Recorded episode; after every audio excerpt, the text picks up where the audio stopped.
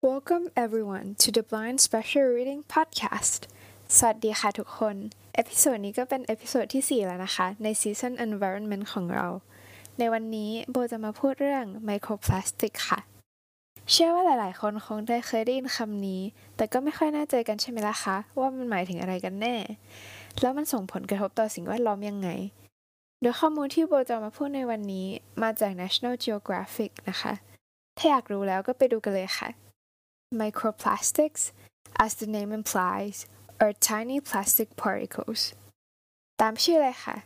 Microplastic ก็คือพลาสติกขนาดเล็ก โดยมีเส้นผ่านศูนย์กลางน้อยกว่า 5 มิลลิเมตรค่ะ โดย Microplastic จะแบ่งออกเป็น 2 categories หรือประเภท Primary microplastics are tiny particles designed for commercial use, such as cosmetics, as well as microfibers shed from clothing and other textiles, such as fishing nets. Primary microplastic ก็คือพวกอนุภาคเล็กๆ ที่ออกแบบเพื่อใช้ในเชิงพาณิชย์ เช่นเครื่องสำอาง รวมถึงไมโครไฟเบอร์จากเสื้อผ้า และสิ่งทอต่างๆ อย่างตะข่ายจับปลาด้วยค่ะ Secondary microplastics are particles that result from the breakdown of larger plastic items, such as water bottles. This breakdown is caused by exposure to environmental factors, mainly the sun's radiation and ocean waves. ส่วน secondary microplastic นั้น จะเกิดจากการที่สิ่งของที่ทำมาจากพลาสติก เช่นขวดน้ำ เกิดการสลายตัวจากปัจจัยต่างๆ จนมีขนาดเล็กลง โดยปัจจัยหลักๆ คือ การแผ่รังสีของดวงอาทิตย์และคลื่นทะเลค่ะ โดยปัญหาของไมโครพลาสติก ก็จะคล้ายๆกับพลาสติกทั่วไป ตรงที่ they do not readily break down into harmless molecules มันไม่สามารถย่อยสลายกลายเป็นโมเลกุลที่ไม่มีอันตรายได้ในเวลาสั้นๆค่ะ โดยพลาสติกอาจจะต้องใช้เวลานับร้อยหรือนับพันปีเลยทีเดียว ซึ่งระหว่างนั้นพลาสติกก็จะ wreak havoc on the environment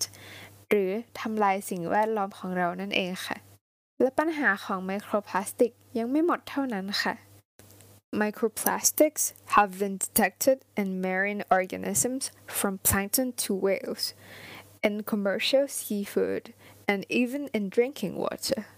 Alarmingly, standard water treatment facilities cannot remove all traces of microplastics. To further complicate matters, microplastics in the ocean can bind with other harmful chemicals before being ingested by marine organisms.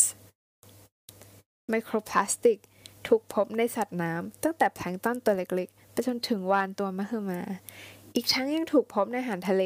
หรือแม้กระทั่งน้ำดื่มค่ะ